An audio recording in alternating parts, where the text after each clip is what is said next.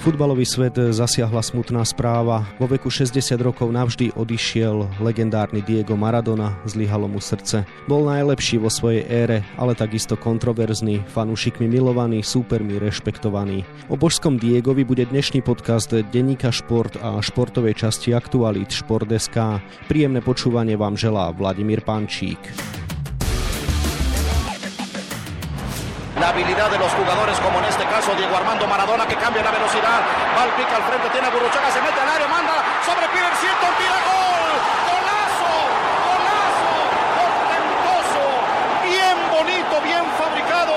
Takto kričali argentínsky komentátori počas štvrťfinále majstrovstiev sveta 1986 v Mexiku. Argentína vyradila hrdé Anglicko po dvoch Maradonových góloch. Kulisa, ktorú sme vám pustili, zachytáva komentár jeho krásneho sóla cez viacerých hráčov súpera, po ktorom sa zrodil zásah s označením gól storočia. V tomto zápase sa ale Diego presadil aj jeho slovami Božou rukou, čo zas mnohí označujú za najväčší futbalový podvod v dejinách. Pri mikrofóne už mám kolegu z denníka Šport Mojmíra Staška, ktorému želám pekný deň. Pekný deň, Vlado, aj všetkým. Mojmír, na úvod teda otázka. Aj v tvojej mysli rezonuje práve tento zápas s Anglickom najviac v súvislosti s Maradonom? Maradonom? Asi áno, pretože to bol zápas, ktorý vlastne charakterizoval Dega Maradonu v jeho mnohotvárnosti. To znamená, že bola tam aj tá záporná stránka, charakterizovaná Božou rukou a v zapätí jeho genialita charakterizovaná slalom cez polovicu anglického týmu. Takže jednoducho áno, Diego ukázal aj tú dobrú, aj tú zlú tvár v jednom momente a preto asi každému z kýmkoľvek sa budeme rozprávať, tak každý povie zápas Anglicko, Argentína, štvrťfinále mes 1986. Geniálny futbalista, srdečný človek, ale aj narkoman a klamár, tých prívlastkov na božského Diega nájdeme mnoho Aký bol podľa teba? Ja by som teraz ani nehovoril o tých negatívnych stránkach. Bolo ich veľa a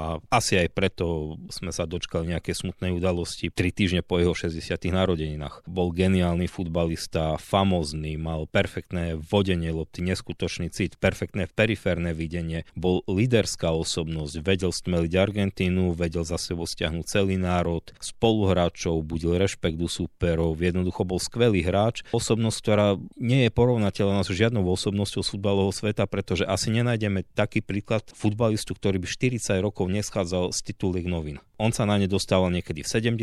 rokoch, pretrval na nich celé 80. roky, polovicu 90.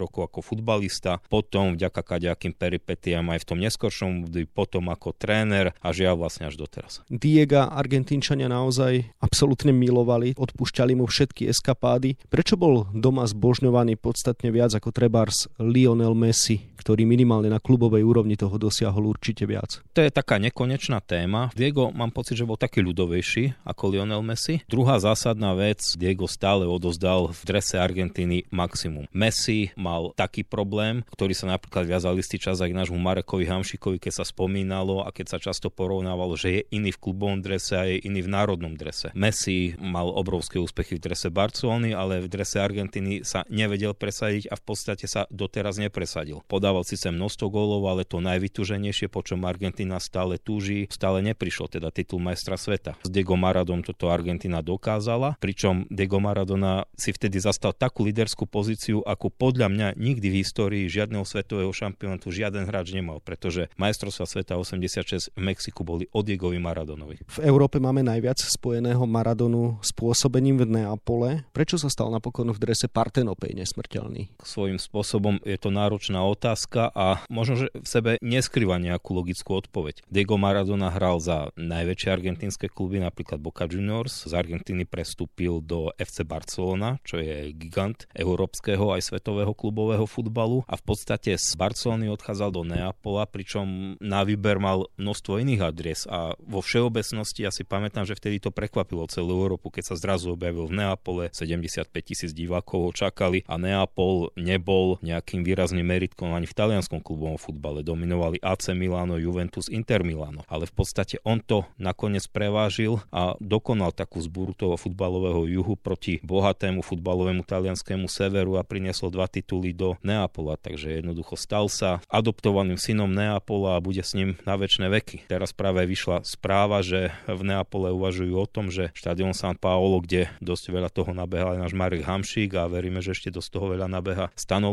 sa podľa všetkého ho premenuje na štadión Diga Maradonu. To hovorí samé o sebe. Samozrejme, Neapol je síce mesto zasľúbené futbalu, ale zároveň je aj, tak povediac, talianskou metropolou kriminality. Práve v SSC sa naplno odkryla temná stránka božského Diega. Určite, aj keď on sám spomínal na to, že prvýkrát drogy okusil ešte niekedy v roku 1983 ešte v Barcelone, ale o Neapole si asi nemusíme hovoriť. Je to vzrušujúce mesto, hovorí sa, že zažiť a zomrieť. Je to mesto, kde sa hovorí, že sa nikdy nespí a život pulzuje non-stop, takže tých nástrah pre Maradonu neskutočne populárneho športovca tých čias bolo strašne veľa. Hej. Takže je aj otázne, že kto by sa nejakým spôsobom na jeho mieste udržal a či by nesklzol tam, kde sa ocitol vlastne on. Každopádne Marek Hamšik to dokázal, ale k nemu sa ešte dostaneme. Vieme, že Maradona mal viacero problémov, nielen s drogami. Akých deliktov sa vôbec v Neapole ešte dopúšťala? Čo všetko sa vôbec tedy písalo o ňom? Je otázne, do akej miery neapolský klub bol prepojený s tamojšou kamorou. Hovorilo sa dokonca o akýchsi takých polotajných vlastníckých vzťahoch, o tom, že jednoducho kamora svojím spôsobom buď prepiera peniaze cez futbalový klub, alebo že dokonca je tvrdým vlastníkom. Mám pocit, že istým veciam sa Maradona asi nemohol vyhnúť a jednoducho bol populárny. Stretával sa s bosmi kamory, fotil sa s nimi, keď ho pozývali na večerok, patrilo sa ísť, potom organizoval večerok on,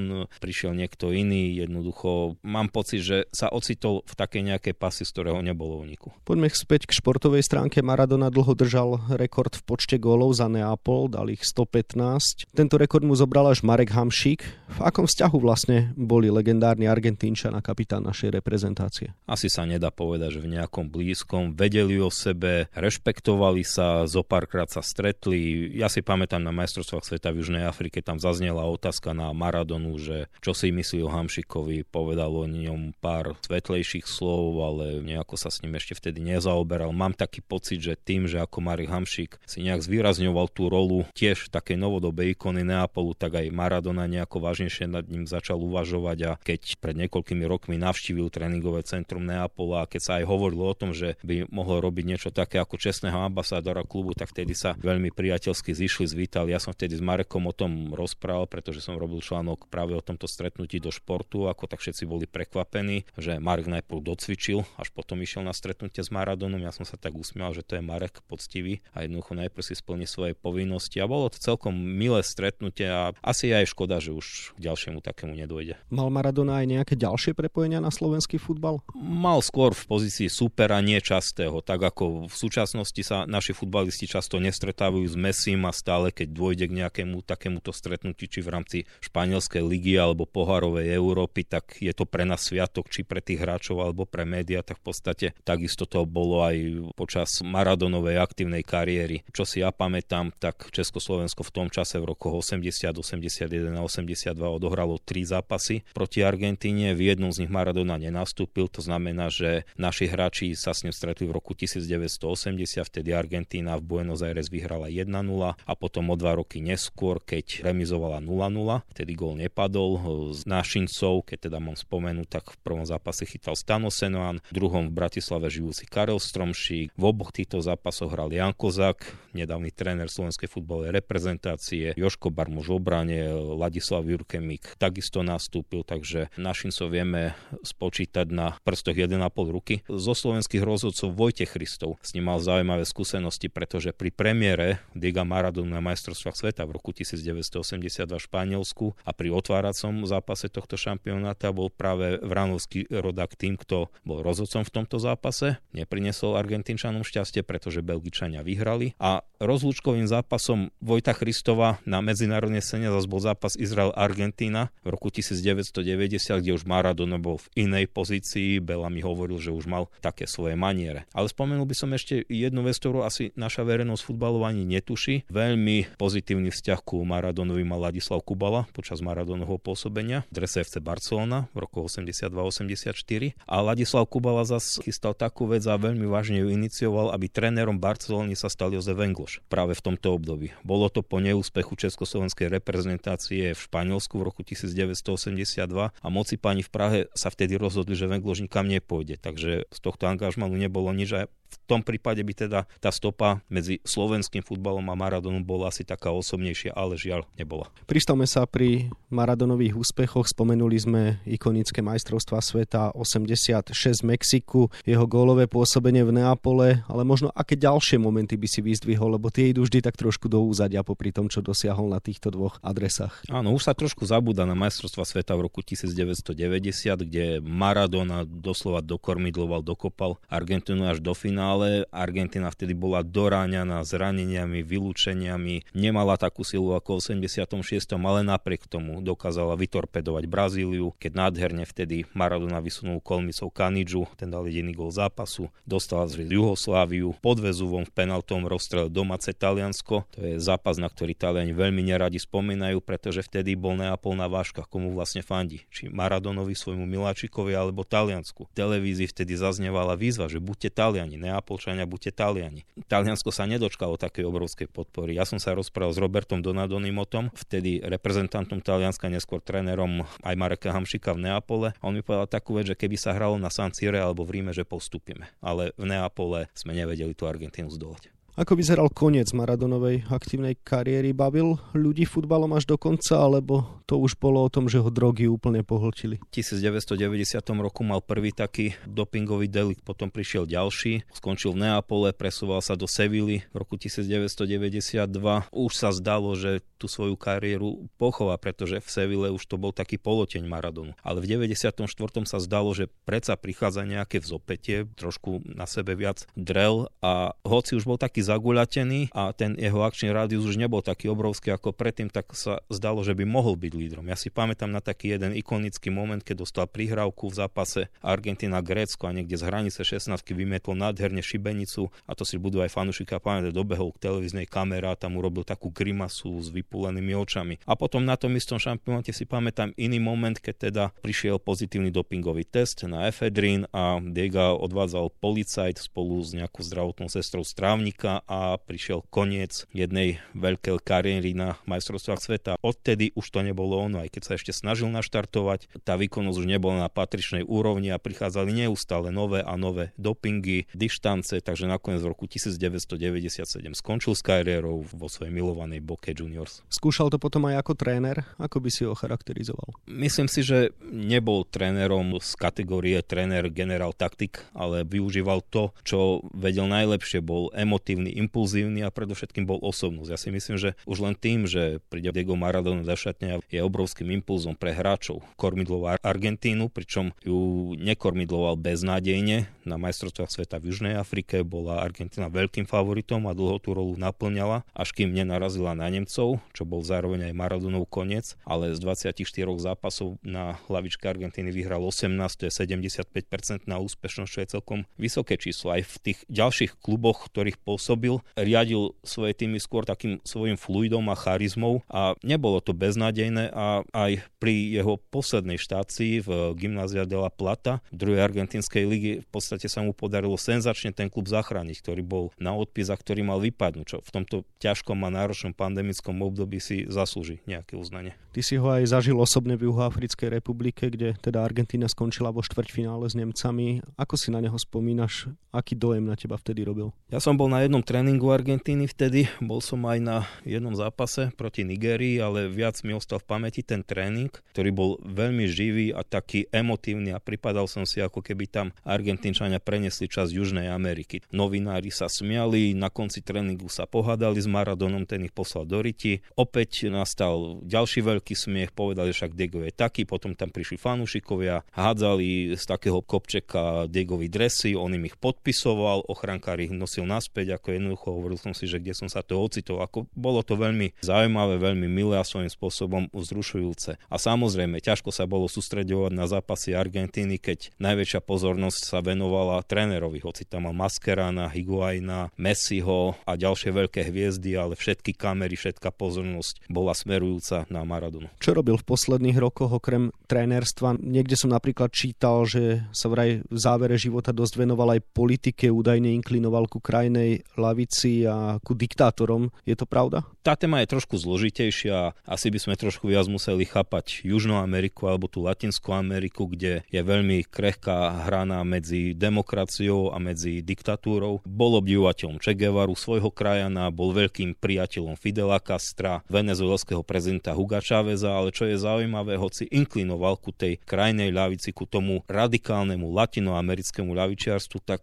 bol aj veľký priateľ napríklad Carlosa Menema, argentinského prezidenta, alebo Nestora Kirchnera, ktorí naopak boli tvrdí pravičiari, reformní, taký povedal by som, že až peronistický. A jednoducho bol tam taký kontrast, taký protiklad, že niekto, kto má vytetovaného Che Guevaru, sa stýka s pravicovým prezidentom, stýka sa s ateistami a zároveň navštevuje pápeža ako jednoducho Diego Maradona bol muž mnohých tvári a ukazoval sa to aj v tomto. Skôr mám aj taký trošku osobný názor v tomto smere, že tí ľavicoví vodcovia, ktorých sme menovali, že ho skôr tak využívali na svoju popularitu. Celá Latinská Amerika sa doťahuje aj v téme, že či bol najlepší futbalista minulého storočia Brazílčan Pele alebo Argentínčan Maradona. Na to samozrejme odpoveď nenájdeme a tak sa skôr skúsim spýtať, že aký oni mali medzi sebou vzťah a vôbec reagoval Pele nejako na umrtie Diega. Vieme, že ani fenomenálny Brazílčan nemá práve ideálne zdravie. Tak ten ich vzťah tiež prechádza rôznymi špirálami,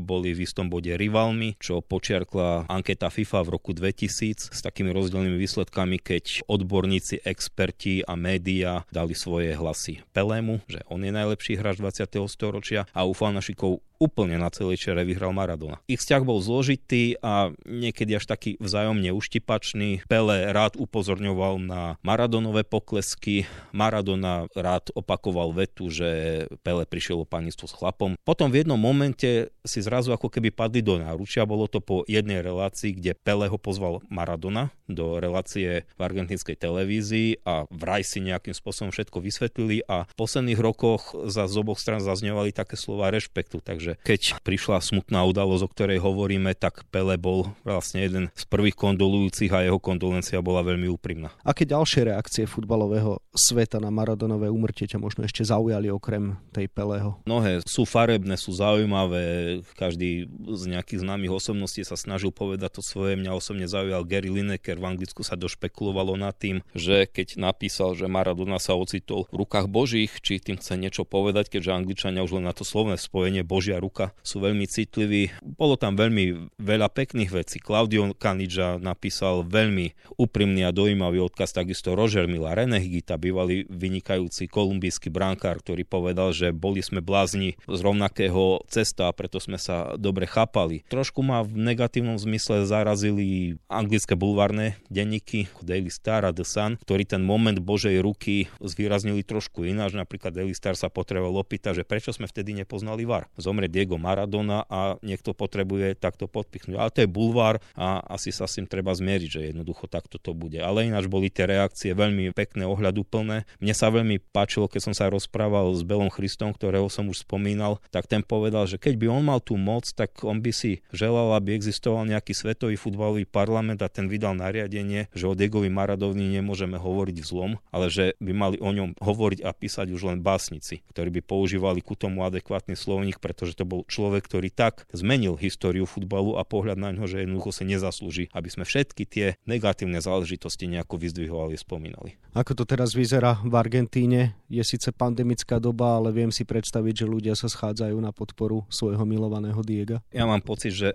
v Argentíne sa táto udalosť v šokové vlny budú ťahať ešte dlho. Momentálne napríklad osobný právnik Maradonu zverejnil svoje podozrenie, že s jeho smrťou nebolo všetko v poriadku a žiada všetko prešetriť takže prokuratúra rozhodla, že sa bude jeho smrť vyšetrovať. Nevieme, do akej miery to bude formálne, do akej miery to bude vážne. V médiách sa rieši to, že či sanitky dobehli dostatočne rýchlo. K Maradonovi uháňalo dokonca až 9 sanitiek, teraz každá jedna je vyšetrovaná doslovne, že či stihla byť včas, či teda nemal by on ostať v nemocnici po operácii, ktorú mal v spojitosti s krvným exémom v mozgu. Či mal byť prepustený do domáceho riešenia. Jednoducho tých otázok je tam ešte strašne strašne veľa. Argentína smutí, je to šok pre všetkých, pretože keď niekto odíde v 60 rokoch, tak je to ešte mladý muž, je niekoľko pietných miest v Buenos Aires. Na štadióne Boky Juniors momentálne svieti svetlo a oni uvažujú nad tým, že aby to svetlo tam bolo väčšie po vzore nejakých ruských pamätníkov. Jednoducho tých vecí ešte bude veľa ja si myslím, že pre Argentínu rok 2020 sa stane rokom smrti Maradonu. Aby sme to ale nezakončili rokom smrti, ale aj trošku pozitívne, tak Mojmír, na záver otázka na teba. Ako zmenil Maradona z tvojho pohľadu futbal? Maradona dal futbalu veľkú dynamiku. Nebolo tam také racio a taký rozum a taký pragmatizmus ako napríklad u Krajfa, ale Maradona doniesol takú až živelnosť, radosť, nejaké nové zrušenie. Myslím si, že taká osobnosť ako Maradona sa rodí raz za 100 rokov a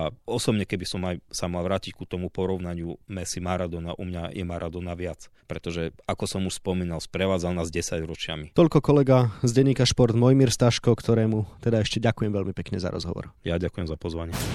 Téme Diega Maradonu sa venujeme na webe Športeska a takisto aj v denníku Šport na rozsahu dvoch novinových strán. Okrem toho si môžete prečítať aj tieto témy. Skákal som až po plafón, týmito slovami opísal svoje pocity po postupe slovenských futbalistov na Euro zranený Matúš Bero, ktorý zápas sledoval na diaľku v televízii. Prečítať si môžete aj o včerajších pretekoch lyžiarky Petri Vlhovej, ale takisto o kongrese Slovenského zväzu ľadového hokeja. Špičkový tenisový tréner Marian Vajda hodnotí sezónu jeho zverenca Srba Novaka Djokoviča, ktorý počas tohto roka vyhral Australian Open a udržal si post svetovej jednotky. No a na 28 stranách je toho samozrejme oveľa viac. Scenár dnešného podcastu sme naplnili, zostáva nám sa už iba rozlúčiť. Od mikrofónu ešte želá všetkým pekný deň Vladimír Pančík.